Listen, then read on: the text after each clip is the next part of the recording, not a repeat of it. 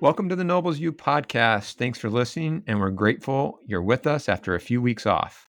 Uh, my name is Mike Keelan, the Director of Teaching and Learning at Nobles, and I'll be your host today. I first, as always, want to explain the purpose of the podcast and what we're hoping to provide. So, on the podcast, we speak with faculty and staff members, all involved with our work related to teaching and learning, academic technology, DI culture and practices, socio emotional learning, and more. Our faculty and staff here have a great deal of expertise on a wide range of subjects, and through the podcast, we hope to learn from our guests who provide insight into the opportunities and challenges in the fascinating world of education. So today we're excited to speak with David Roane, a member of our visual arts department, an artist himself who has also done meaningful work with our DEI team at Nobles. David, welcome to the podcast. Thank you, Mike. I appreciate your inviting me. It's really an honor. I'm looking. I've been looking forward to this. Great. So before we talk Nobles, I was just curious about life prior to Nobles. I know you've had an interesting trajectory mm-hmm. to Nobles. So just in terms of jobs and locations, could you give us a little bit of insight? Yeah, yeah. So um, proud graduate of Wayland High School. I'm going to take it back there, uh, with, along with my two brothers. But my twin brother and I graduated from Princeton uh, back in 1994. We played on the soccer team there, and then from there I went. Uh, I majored in English when I was an undergraduate, and uh, took uh, art classes as electives.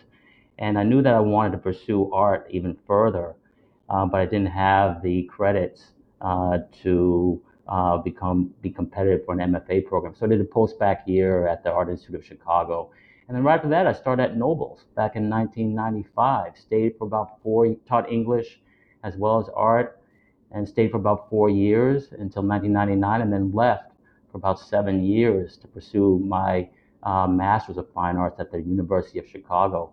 And then I came back to Nobles in 2006. While I was away during those seven years, I was again pursuing an MFA, but I was also teaching at a public charter school in Washington D.C., where I happened to meet my uh, my lovely wife, and I was serving as a uh, mayorally appointed city commissioner, uh, a three-year appointment as a city commissioner uh, overseeing grant distribution in the arts. I was also uh, as teaching, serving as an adjunct professor at the University of the District of Columbia uh, during those during those the seven years I was away. So in 2006, I came back to, to Noble. So my affiliation with Noble spans now four decades, across four decades. And I guess my teaching experience spans the continuum between public and private education, uh, urban and urban and uh, suburban demographics,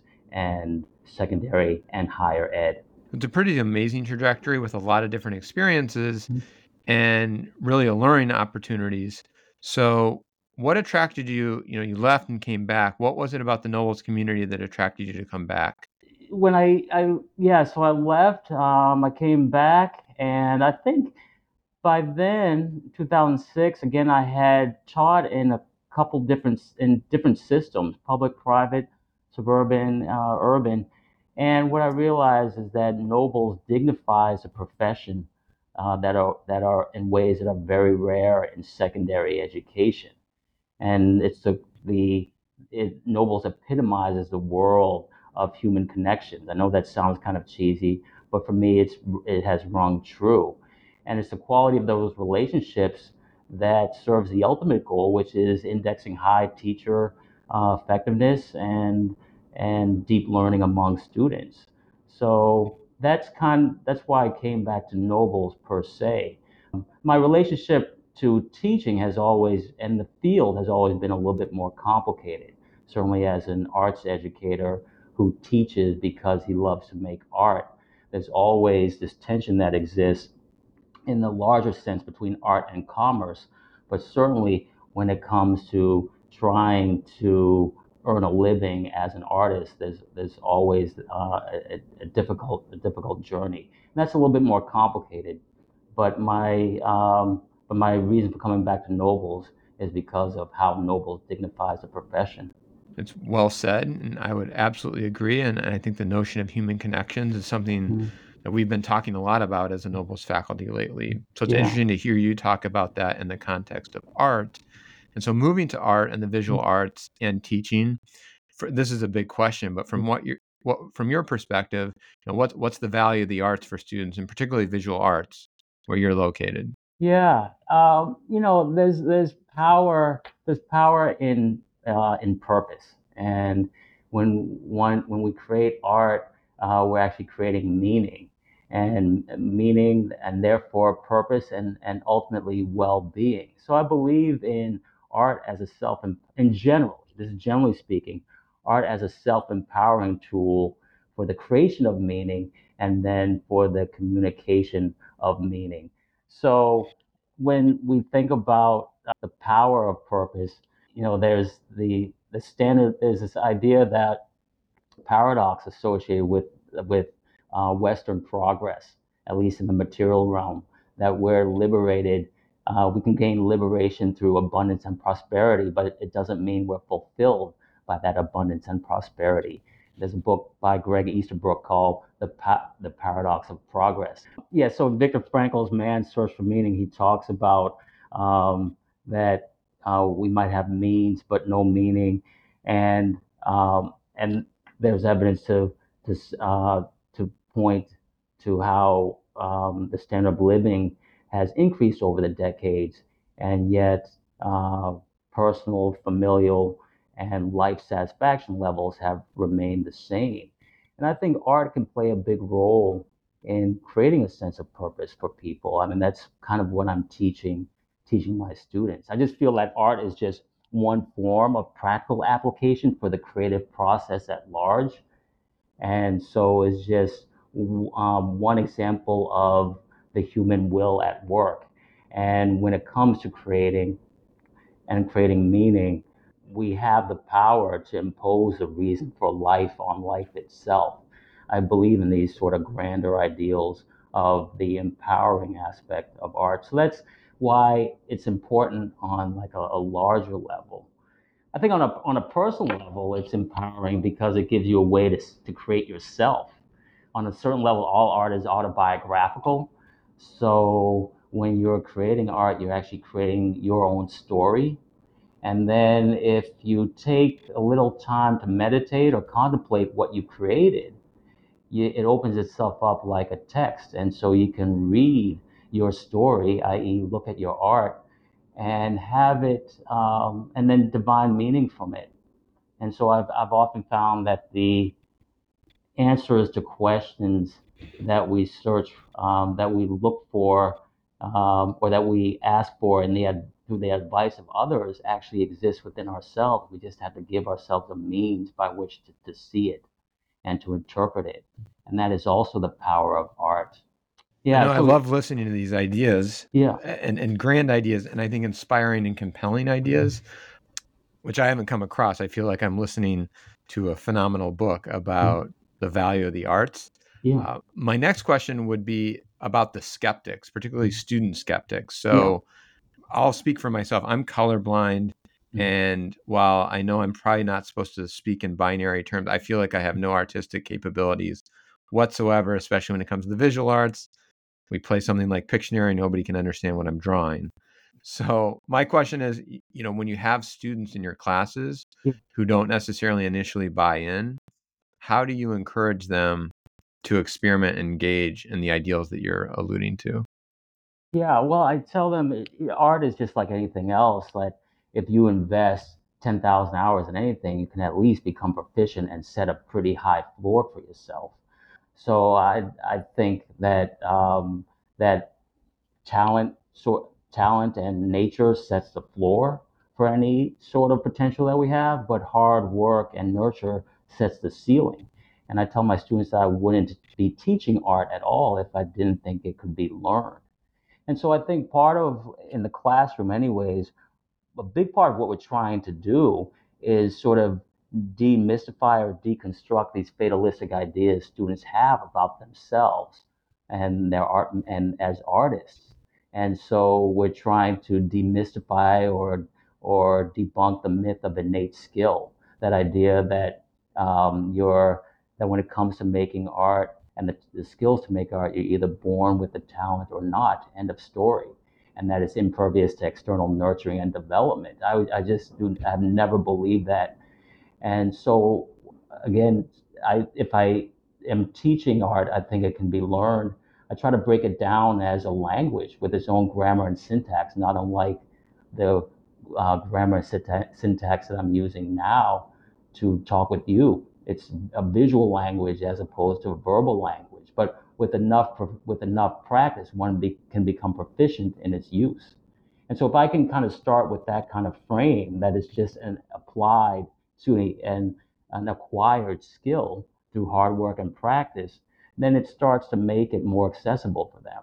And that's kind of the hidden curriculum. I, I, I don't actually say these things necessarily explicitly to my students, but that certainly governs my stance in, in, in the classroom.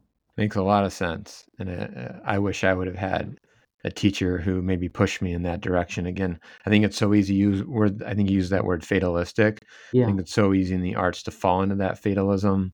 But you know, if you're human, then you, you're creative. It's funny because you say that you're colorblind, but um, and you're you're suggesting that you uh, you know have had some deficits, I guess, when it comes to visual art. But we all instinctively, when we come out of the womb, almost uh, understand the power of pulling, you know, a pencil or a crayon across a surface and making a mark. And you don't have to be colorblind to sort of to understand that instinctive, uh, an instinctive act. And so, at some point, we're just sort of counseled out, or we're sort of um, conditioned away from these impulses. And I think that's one thing, one great thing about Nobles is that everyone has to take a visual art.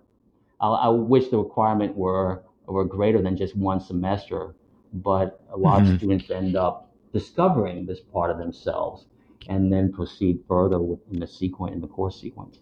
No, I, I I think there is opportunity there. And I think the mm-hmm. more exposure, it's just like any other discipline. I think the more yeah. exposure that our students receive, I think the more comfortable yeah. and confident they become yeah, in, in the respective discipline. So, mm-hmm. just on a personal level, like yeah. who are your favorite artists? Yeah.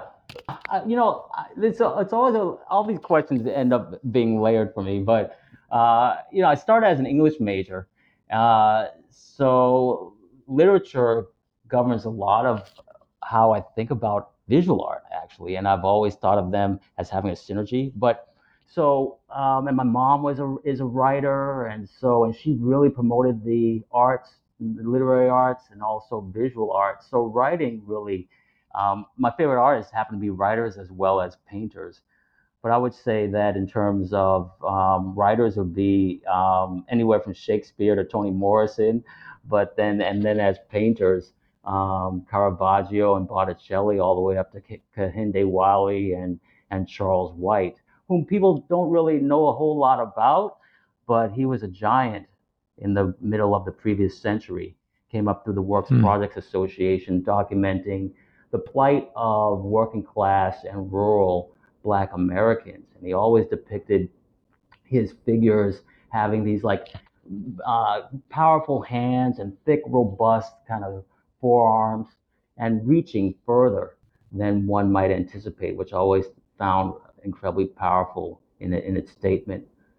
But those are the artists um, that, that I've always sort of gravitated to for their ability to express the full range of emotions, the joy and pain of life, all the emotions, which I find to be in, incredibly, incredibly difficult to do. But they're able to articulate it through this through the visual language that I, that I mentioned earlier. I find it really interesting. You, know, you mentioned you used to teach English, and mm-hmm. I was thinking you would immediately go to the visual arts, but the idea that there are literary artists as well makes for an interesting combination and yeah, such an interesting yeah, course. My own art is I think of it as uh, as heavy in content and in narrative content. I'm just simply trying to tell a story through a, a visual language as opposed to as opposed to a verbal language. But I guess my goal as an artist is to conflate the, is to have the two fold into one another and and behave in the, in the same way. And I think that's actually been helpful in the classroom as well. If I can just break it down in terms of a grammar and a syntax that they can then practice, um, and then there are some uh, and there are some rules to that they can follow, then they can then it's a chance for them to become proficient in it. And then of course from there use the language to develop a voice. And that's also the power of the arts that I failed to mention earlier, and that is that it allows students to have a voice. And for a lot of students, it provides a voice for those who would otherwise remain silent. And that's another reason why it's, it's so empowering. And also why it's so disheartening when you hear about art programs being students being squeezed out of their art of their art uh, interest, but also art programs being squeezed out entirely from schools that are facing budget cuts and are and are underfunded. Yeah, it's definitely been a narrative over the last couple years that's been really sad. I think the humanities in general, yeah. history, English, the arts, it's pretty tragic, and hopefully the times will change again and, and things will shift back. But yeah. yeah, it's been really disturbing to read about. Yeah, yeah, yeah. I mean, the liberal arts are under attack. Arts are always, and the visual arts, applied arts, as we might refer to them, are certainly are the first to go. You know, and and that's has a lot to do with the nature of making art, which positions us necessarily outside the mainstream, potentially marginalizing us not just um, not just materially and financially, but also socially. Mm-hmm. Um, and it's kind of a necessary sort of cross to bear in order to make art. That it, you have to remain objectively critical of the content, but to the extent that you need to do that in order to make the art positions you further and further uh, uh, away from the center. And that's also yeah. that's the plight of the artist. And this is a it's a helpful transition. And you mm-hmm. were referencing earlier that artists can sometimes help empower silent voices. And you've been a huge influence not only in your own department, but doing a lot of racial equity work here at Nobles. I was wondering if you could just speak about some of the aspects in which you've been involved.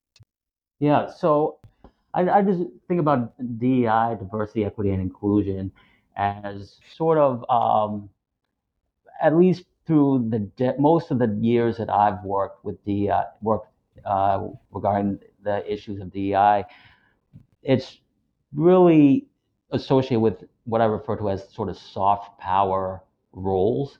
So I think about um, these sort of emotional, the emotional labor associated with leading affinity groups, human resource groups such as that, affinity spaces, or being a sort of cultural evangelist or a cultural ambassador uh, regarding like the creation of ethnic celebrations or even um, leading sensitivity, sensitivity training workshops um, and inclusion workshops.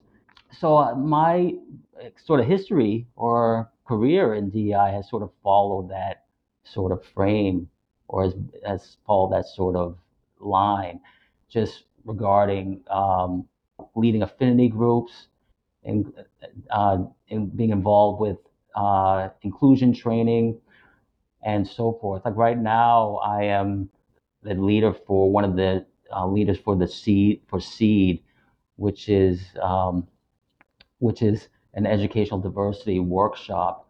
Uh, and a lot of my work now happens it involves mentoring uh, colleagues, mentoring other faculty, whether it's in my involvement with SEED or my being the um, leader of the employee of color affinity group, employees of color affinity group, and even my work with the faculty advisory committee.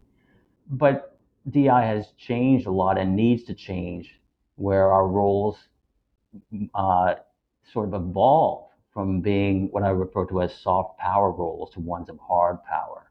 And that means having a seat at the table where when, when it comes to operations and strategy and the uh, and policy, the creation and enforcement thereof. Mm-hmm. You know, one question circling back to the beginning, yeah. you've had exposure to a lot of different sectors and a lot of different kind of educational experiences, including in charter schools. And I was just curious, as you look back, what are the unique challenges that independent schools specifically confront when engaging in racial equity work? Yeah. The, the biggest challenge is, it's, is its own history. You know, um, they were constructed as they were created as feeder schools for, and at least in this region, uh, Nobles was Noble and Greenough School was was created as a feeder school for Harvard, and um, so I felt that you know, in a sense, it was ingrained in the DNA, and that history is really difficult to overcome because it influences culture like I don't think you need to be one needs to be white, male, able-bodied, heterosexual, Protestant, and wealthy to go to nobles. That's certainly not the case anymore. But the question remains: to what extent does one need to act, whatever that whatever that word might mean to somebody? To what extent does one need to act white, male, able-bodied, heterosexual, Protestant, and wealthy in order to feel like they belong? And that's still the operating question, you know. So yeah, so you don't need to necessarily be those things to be here, but to what extent you need those to us to conform to those norms mm-hmm. in order to feel like feel like you belong. That notion of belonging is, I think, so crucial. Something that we're talking a lot about, but I agree. You know, I think history of any institution, but particularly the New England institutions, and I would include our post-secondary institutions our, our secondary institution and post-secondary institutions in the Boston area as ones that have these illustrious histories with a lot of successes, but a lot of paths in which inequities were baked into the DNA, as you described. Yeah. And yeah. it is difficult to overcome. Yeah. I did want to ask you know, you have a really historical perspective, mm-hmm. having started in the early 90s. Where do you think Nobles has made the most progress in its efforts to become more equitable? Yeah, I think obviously in the diversity piece, and when we think about the DEI formulation, that acronym, the, the, the diversity piece regarding the demographic makeup of the school, that is where Nobles has really made a lot of strides.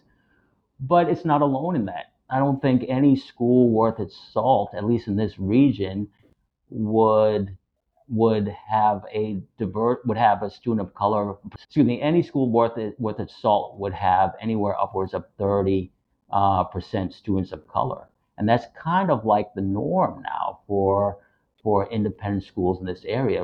It represents a remarkable growth just from even ten years ago, where the percentage was was was lower. But that's kind of like the norm now, and in some sense, that's the easier work. It's like the tangibility of that measurement of like how many students of color does do, do you have in an institution is uh, the tangibility of that measurement makes a positive bias towards it easier to confirm. What's much more harder is moving. What what's more difficult is moving from the D in the in, in DEI to the E and the I, the equity and the inclusion. And that speaks to more of a cultural shift that needs to occur. But culture, shifting culture is very difficult because it threatens to compromise the, the brand niche of any institution and requires the sort of uh, an identity crisis and the growing pains associated with an identity crisis in order to in order to in order to do that and the question is to what extent are schools really willing to to go through that process. The growing pains associated with an identity crisis because that's really what it would take to shift culture. Earlier um, i was the, the question has come up like so we admit all these students of color but how how much does how what what kind of effect do they have on the culture if all they're expected to do is assimilate or conform to those norms that I mentioned earlier regarding being white, Protestant, able-bodied, male, heterosexual, wealthy. Yeah, no, it's a it's a important, critical question. You know, I, I think you're more looped into some of these conversations than I am, but my impression is that notion of belonging is right on the table. Mm-hmm. I think about our strategic plan and the notion of accessibility yeah. um, is definitely on the table. So, you know, I'd like to think, and, and I know that there are really smart people thinking about these questions and you've been a thought leader in mm. pushing the questions and and you know your point that even though the diversity numbers may be really impressive it's only the beginning of what it takes to become an equitable and inclusive institution. Yeah, absolutely. I think that point is critical for yeah. sure. Yeah, I think with the DEI it's it's a mistake, I think, to um, to see DI as virtuous in itself. It's it, it's it's virtuous because of it's a means towards justice. It's the Mhm. justice that would make the DI virtuous in the first place. And so, to the extent that that it's not viewed that way, really sort of exposes the superficial a superficial engagement with justice. And sort Mhm. of that's where we have to push uh, our, our schools, our institutions, and certainly Nobles itself. So, you know, DI has been scaled up tremendously, certainly since the election, since uh, Donald Trump was elected back in 2000. Was that 2016? Yeah. 2016, and then the events around surrounding George, the death of George Floyd, um, and it's almost it's become kind of an industry uh, in, unto itself. But just because DI has been industrialized doesn't mean that it's uh, evolved. Um, and when I think about the next step for Nobles, I'm thinking about what is the next iterative stage in its big picture development. Like that's what we have to be thinking. It's no longer just about support groups being and um, being a, cultural ambassador or um, or sensitivity training. Those are all great, but that's again pat. That's like the norm. Like where does DI go in its big picture evolution? And I think part of it has to do with moving from the D to the E and the I, and also kind of recalibrating our efforts so that the burden falls of the, the DI burden falls more upon um, falls more where it should, which is upon white allies. And mm-hmm. I think that speaks mm-hmm. to a forward-looking sense of pluralism. Actually, it's not about blaming per se, not on the not on the, the immediate level, but um, it is about um, spreading the burden, um, yeah. shifting responsibility where I think the more responsibility lies. I, I think your voice is critical in these conversations. You've had influence. I think you're going to continue to have influence, and we're lucky that that is the case. We're almost out of time. Yeah. Just curious if there's anything else in your mind as you look towards the future. You know, anything that we've spoken about today. No, I I just really appreciate the opportunity, Mike, and I've always felt that there was a connection. I uh, love your prompts here, and I love the work you're doing, and particularly with this interview, um, I, I think the connection between art and the DEI is really, really valid. Um, because when it comes to, I always tell my students that we we paint we our courses are observational courses, and I always tell them that in order to make something look familiar on the page, you have to approach the subject as if it's unfamiliar to yourself. And that way you can bypass your preconceptions about what you think something should look like and instead draw it and see it and draw it for what it really is in front of you in the present moment. So art becomes a great uh, becomes an apt metaphor for um, for how DI should work and how actually we should be interacting with one another. That is, without any preconceptions and notions that distort that could potentially distort how we see the world. Thank you so much, David. I feel like I learned a ton today. You inspired my confidence in getting past the color blindness. So I think with Come my six and five year old, I'll, I'll, try and outcompete them. maybe. Come and take an yeah, art class. I'll, I'll go after stuff. it. Yeah, anytime. Um, j- just wanted to uh, throw out there. Hopefully, you enjoyed the podcast today. Um, if you're listening, there are other podcasts available uh, through Apple and Spotify. The Nobles U podcast. Um, you got a sense of how thoughtful David was, and we're lucky to have other faculty who have stepped up and had really great conversations. So, I encourage you to check those out. Um, if not, hopefully, we'll see you soon. And thanks again, David. It was my pleasure, Mike.